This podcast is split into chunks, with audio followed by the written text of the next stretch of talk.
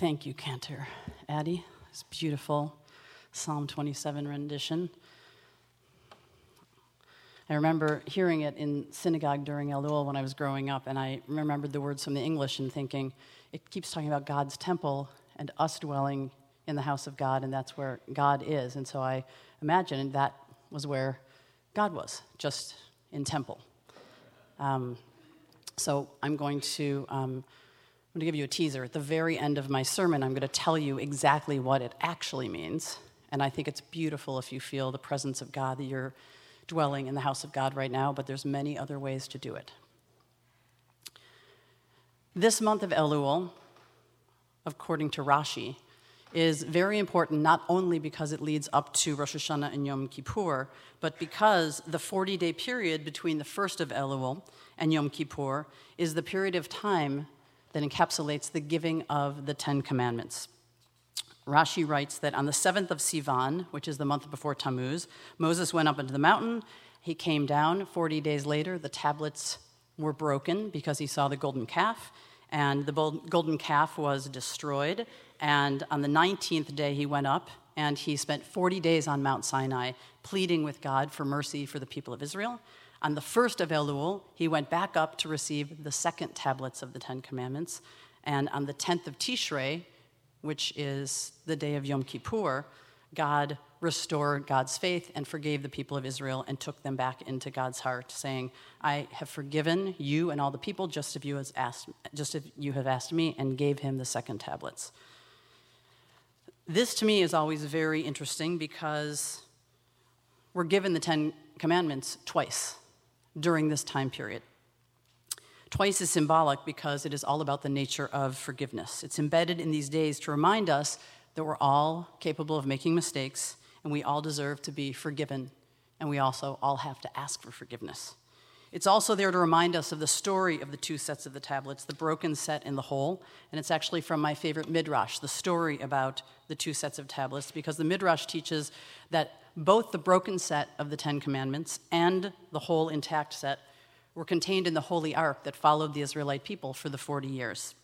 And to me, this shows that somebody found a great deal of value in the broken tablets. After Moses, in anger, threw down the Ten Commandments and they shattered, somebody actually came back, they swept up the broken tablets, and then they placed them in the ark with the whole tablets. He or she made sure that they were included in the Holy Ark which reminds us that we're all broken and that part of our wholeness is that we contain brokenness. And in fact, the, the work of um, the Kabbalist, Reshit Hochma, teaches that the ark itself is a symbol of our human heart, sometimes broken, sometimes whole. Just before Elul began this year, Cantor Luck and I fulfilled a very important mitzvah. It's actually a mitzvah I had been waiting to do for over 20 years we were invited to blow the shofar and sing Take Me Out to the Ball Game for the seventh inning stretch at the Giants Jewish Heritage Night. Now, you might wonder what mitzvah that is. It is in the Torah, is it in the Talmud?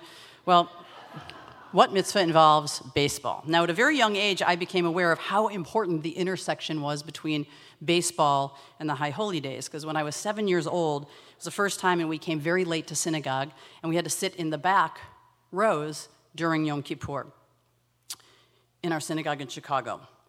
And I noticed all over the synagogue men with tiny little white earplug, one tiny little earphone, not an, not an what are they called? Air, it was not an AirPod, believe me. This was the 70s. So it was just one earphone in their ear and a white wire trailing down somewhere into. And every once in a while, at the same time, two or three men would go, oh, like that. And I said to my mom, What's, what's happening? Why don't I have one of those? She goes, It's the World Series. and all the men were listening to the World Series while the rabbi gave his sermon, and they were listening on a transistor radio. I learned that for some Jews, baseball is as, or maybe more important than Yom Kippur, but people just wanted to hedge their bets. They wanted to listen to the game, but make sure they were in the seats for the day of judgment, obviously. Same year, I read about Sandy Koufax, the 12 season Southpaw pitcher for the Brooklyn and LA Dodgers, who went down in history as the first Jew who refused to pitch in the World Series because it fell on Yom Kippur. It's that kind of mitzvah that I'm talking about.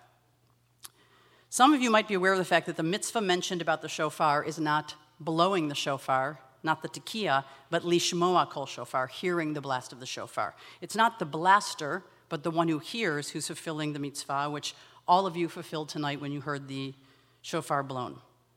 So, what was the mitzvah that Cantor Luck and I were fulfilling by blasting the shofar and singing Take Me Out to the Ball Game, which is definitely not a Jewish song? It was the mitzvah of visibility. Blowing the shofar and singing on Giants Jewish Heritage Night was a statement that we are proud to be Jewish, we're more than happy to be on the big screen, and Jews are actually as American as baseball. I was also supremely proud of the trifecta of Reformed clergy.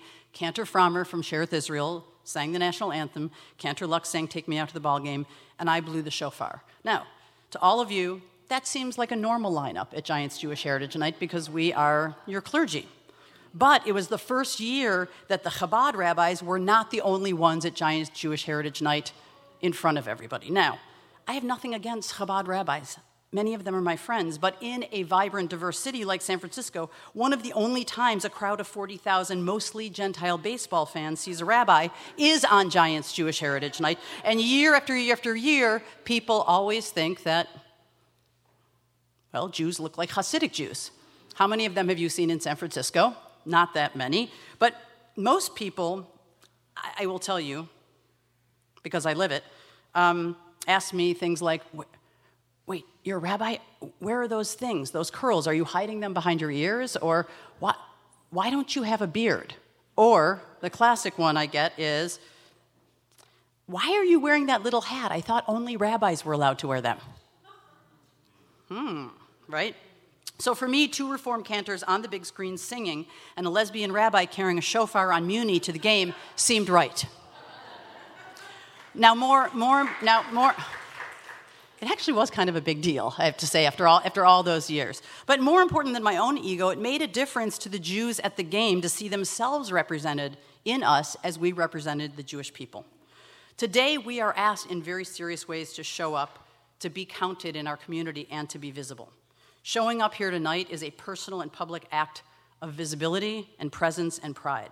And in two weeks, when we show up here for the High Holy Days in a very public display of our Jewish selves, we're not only fulfilling the Jewish mitzvah of visibility, but we're engaging in a practice of self reflection, which is becoming more visible to ourselves. Because Elul this month is not about the public visible showing up, it's about the private visibility that comes once a year. It's the once a year opportunity we have to unearth and make visible the parts of us that we have the ability to change. Before the big showing up on the Yamim Norim or the awesome days, we need to show up in smaller ways inside of ourselves. And we're commanded to do it. It's called a cheshbon hanefesh, or an accounting of our souls, an accounting of our spiritual selves. And it's a good thing we have this month of Elul, 29 days, because that's how long it takes. You can imagine how many people on August 29th will call here in the morning and say, I just found out it's Rosh Hashanah, can I have a ticket? Now, that doesn't give you enough time to prepare your soul or your spirit. So we take all of Elul, we change the prayer book to prepare ourselves, and we listen carefully and with open hearts to the ram's call. I love the fact that we're commanded to listen to the call of this shofar for 29 days in a row. Imagine if everyone here fulfilled that mitzvah, the sound in your ears resonating through your body every single day of this month. Now, just in case you think that mitzvah is too far out of your reach, I do give shofar lessons. But I'm not delusional. I know that most people aren't going to go out and buy a shofar and learn to blow it. But the good news is that it is 2019. And of course, there is iShofar. Now, we don't like to use our, we don't like to use our phones. Wait. I got to make sure it's very loud for you.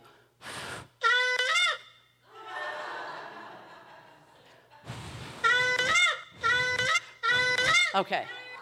Shh. You actually have to blow into it to make it work. It, that, that is strange to see somebody blowing into their cell phone and the sound of the shofar coming out. Now, finally, Elul is special. The letters represent the words Ani dodi vidodi li. I am my beloved's, and my beloved is mine. And that is about how close people who we love and who love us can be at this time, how far away they can be, but mostly it's about how do we get close to God. In fact, the words that we just sang, Echad Sha'alti, that come from Psalm 27, say, Just one thing I've asked, only this do I seek, to dwell in God's house all the days of my life, to behold divine sweetness and beauty, and to gaze in delight at God's temple. So, since that time when I was, in, when I was seven years old, and now eight years later, I, um, I'm here to tell you I have a few suggestions for just in a mundane, daily way that you can feel like you are living in the house of God. You could come here and you could be quiet and meditate in the chapel, or you could do one of these things. When Cantor Addy or Cantor Luck is chanting a prayer, close your eyes in silence for the entire prayer. Go outside to a grove of trees, take off your shoes, lie down, and look up for 10 minutes. Drive or walk to the beach, go to the edge of the water, sit down in the Pacific Ocean, and let the waves wash over you in silence for 15 minutes. Bake three challahs for Shabbat, give two of them to friends who need them. Write a letter before Rosh Hashanah to someone you love, an actual letter, not an email. Get out a piece of paper, buy a stamp, get an envelope, go find a pen in a drawer, and write a letter. Buy a journal, turn off your phone for 15 minutes every single day for the next 15 days, and write a poem to God or to yourself. Tonight, after services, walk over to someone who you always see or you've never seen before, someone you don't know, shake their hand or give them a hug, look right into their eyes, and wish them a Shabbat Shalom. Shabbat Shalom.